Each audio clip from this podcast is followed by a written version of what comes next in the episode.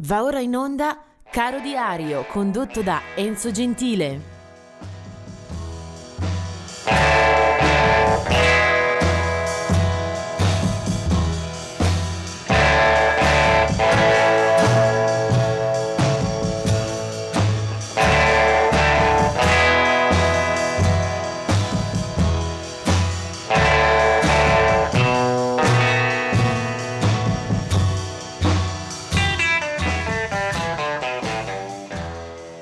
23 aprile. I miei appunti, la mia agenda racconta di un paio di scomparse eccellenti. Una è quella di Johnny Thunders nel 1991. Johnny Thunders che muore a soli 39 anni per una overdose. Eh, Johnny Thunders eh, che si chiamava in effetti John Anthony Ginzale, newyorkese, era stato parte dirigente prima dei New York Dolls e poi fondatore anche degli Heartbreakers, eh, un'area tra il punk, tra il rock eh, metropolitano in arrivo appunto da New York con eh, alcune prove, alcune eh, pubblicazioni discografiche che lasciano il segno in quel campo. Poi nel 2013 muore Bob Brotzman, un uh, raffinatissimo chitarrista acustico che si occupava di tante aree, eh, compreso la musica havaiana, il blues, eh, il country, mh, mm, ma sono definizioni forse un po' troppo superficiali per un artista che aveva un eh, magic touch, un tocco veramente magico sulla chitarra e l'aveva espresso a più riprese e anche in più direzioni. Molto ampia la sua discografia, sempre di altissimo livello. Tra i nati invece nel 1952 eh, trovo Narada Michael Walden che è stato un produttore e un musicista comunque molto eh, affermato. E poi Steve Clark nel 1960 Steve Clark dei Def Leppard.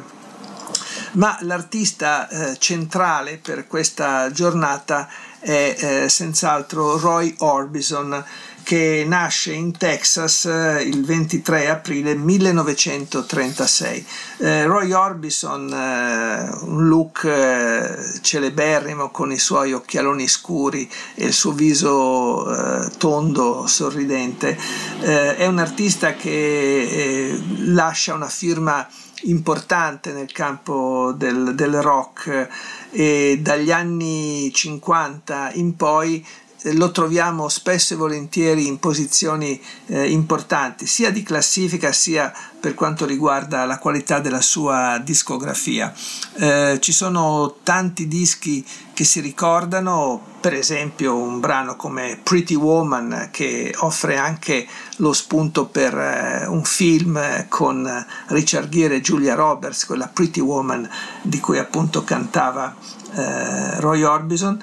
Eh, poi ci sono tanti altri singoli che negli anni 60 e 70 comunque eh, contraddistinguono la sua produzione.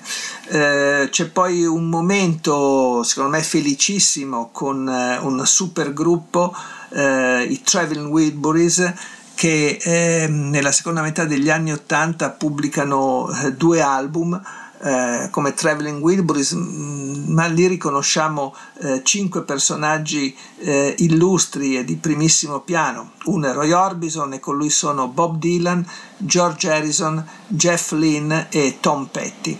Eh, la loro carriera è breve ma eh, non dimenticata.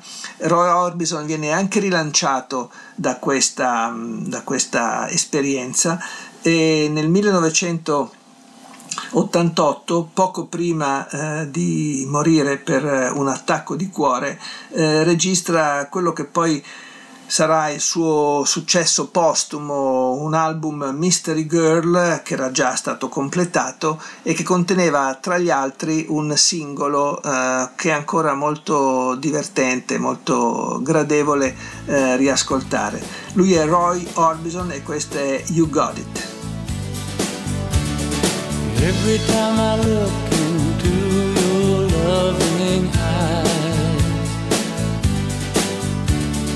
I see love that money just can't buy. One look.